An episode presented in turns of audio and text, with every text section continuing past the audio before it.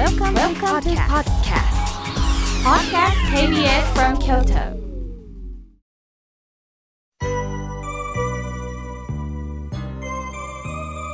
さあここからはたくさんのメッセージをいただきましたので順に紹介させていただきますまずはじめに、えー大阪生まれ東京都に住むカレンさんありがとうございます妙慶さんテレビで心の時代を拝見いたしました胸がいっぱいですと同時に今だからこの時代に妙慶さん必要なんやわと心から叫びました。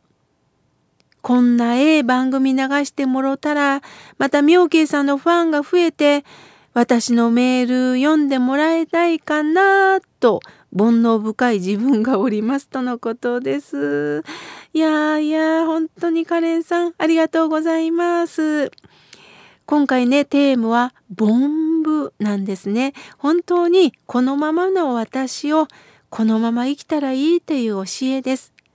ですから、えーこの番組が続く限り私はもうこの原点であるこの河村美桜家の心が笑顔になるラジオをいつも通り変わらず続けられたらなお話できたらなと思っておりますのでカレンさんこれからもよろしくお願いいたしますねありがとうございますさあ続いての方えー京都より、えーぬいぐるみ班牧場さんよりいただきました。妙慶さん、初めてお便りします。このラジオ番組を初めて拝聴しました。知るきっかけとなったのは NHK ラジオです。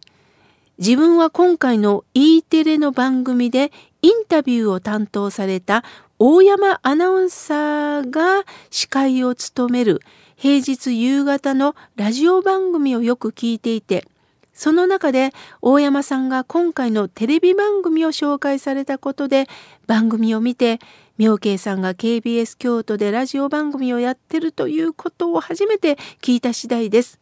これから毎週聞こうと思っております。これどうでもいい情報なんですが真面目にインタビューをしていた大山さんは担当のラジオ番組ではダジャレを連発する NHK のアナウンサーらしいからぬ人ですとのことです。そうなんですか。あのやはりこの心の時代っていうのはねあの基本真面目な番組なんですね。なぜかというとあの宗教を伝えるそして心を伝えるのであんまりこう弾けたあのことは言えないんです。しかし大山アナは茶目っ気たっぷりの方だったんですね。あの大山アナというのはあの本当にインタビューの時にはもう謙虚によろしくお願いしますとニコッと笑ってくださってそして私もこうやはりねもう本当に朝から夜までのインタビューだったんで緊張してたんですね。その邪魔にならないようにちょっと離れたところからあの下を向いてこう見守るような感じでねおられた姿になんと謙虚な方かなと思いました。だけどそういったこうしゃれ気たっぷりな大山アナともまたいつかお話してみたいなと思いました。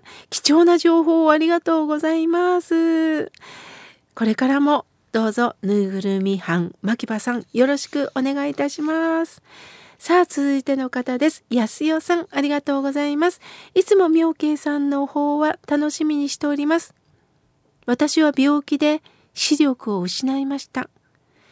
真っ暗ではありませんが幸い色は残りました。今は白です。暑くなると真っ赤になります。時には黄色や緑になります。お医者さんに行ったんですが、わからないと言われました。不思議です。とのことです。そうなんですか。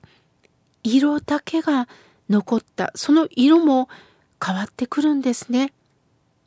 私が感じたのは、その色の変化は、今の安代さんの心を反映してるんではないかなと思いました。心が安代さんのところにいろんな色としていろいろ変わってくれてるのかなと思いました。今は何色ですか？また教えてくださいね。さあ、続いての方です。ラジオネーム、はんにゃさん、ありがとうございます。妙慶さん、テレビないので心の時代見れませんでした。ラジオだったらいいのに残念とのことです。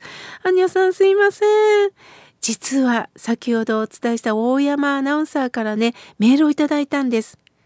ラジオ深夜便でこの心の時代が放送されるそうです。あの制作担当のあの鳴富さんっていう方も「へえこういうことあるんですね NHK ラジオで KBS 京都のラジオが紹介されるって面白いですね」って制作の方からもメールをいただきました。実はラジオ深夜便 NHK ラジオで2月17日の土曜日午前4時から心の時代がまるまる放送されるそうなんです。ぜひ聞いてください。2月17日土曜日午前4時から NHK ラジオ、ラジオ深夜便です。アンニャさんよろしくお願いします。さあ続いての方です。ゆたかさんありがとうございます。妙慶さん、スタッフの皆さん、おはようございます。いつも楽しい番組をありがとうございます。どうぞ体に気をつけてくださいよとのことです。奈良より豊さん、ありがとうございます。本当お互い気をつけましょうね。続いての方です。長浜市よりめぐりあいさん、ありがとうございます。妙慶さん、本年もどうぞよろしくお願いいたします。いつも心温まる放送をありがとうございますとのことです。こちらこそありがとうございます。さあ、続いての方です。住人さん、ありがとうございます。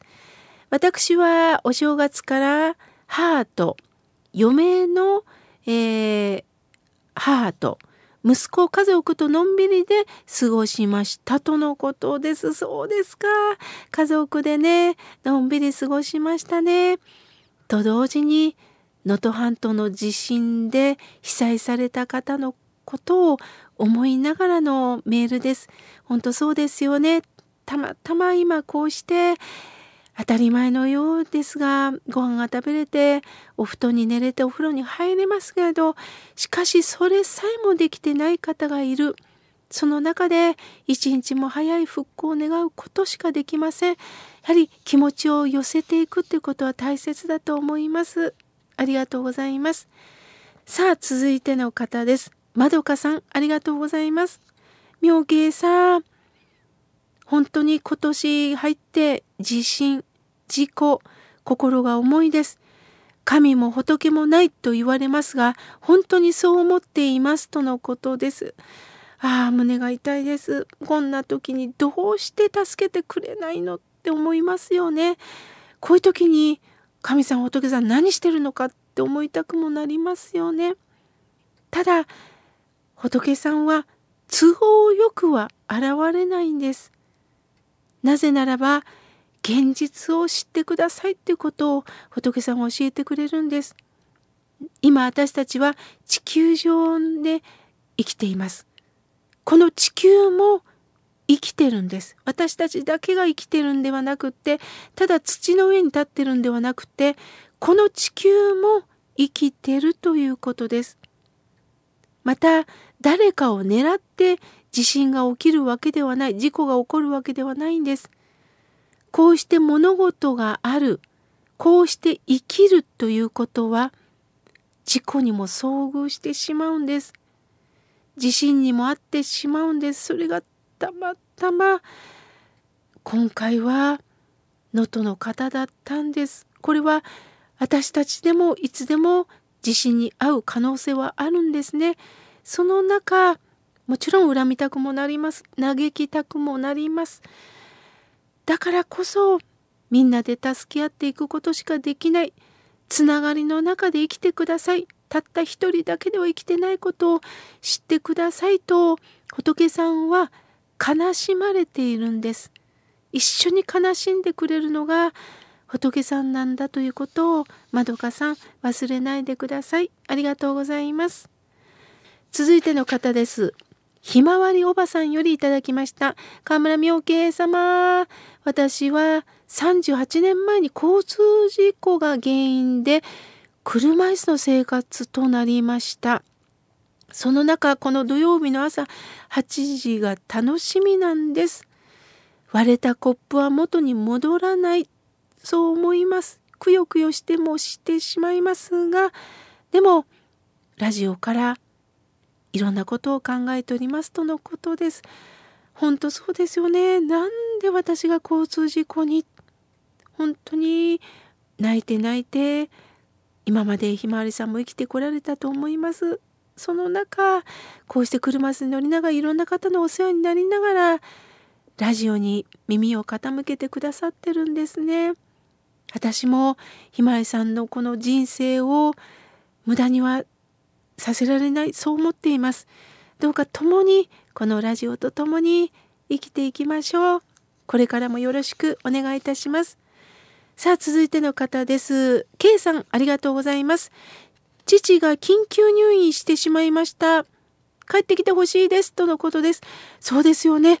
待ってましょう。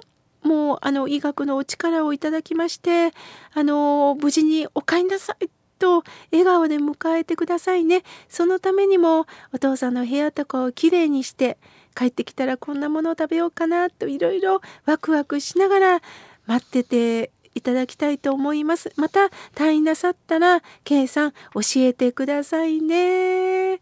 のんきさんより、よろしくお願いしますの一言です。こちらこそよろしくお願いいたします。まだまだたくさんのメッセージをいただきましたが、来週紹介させていただきます。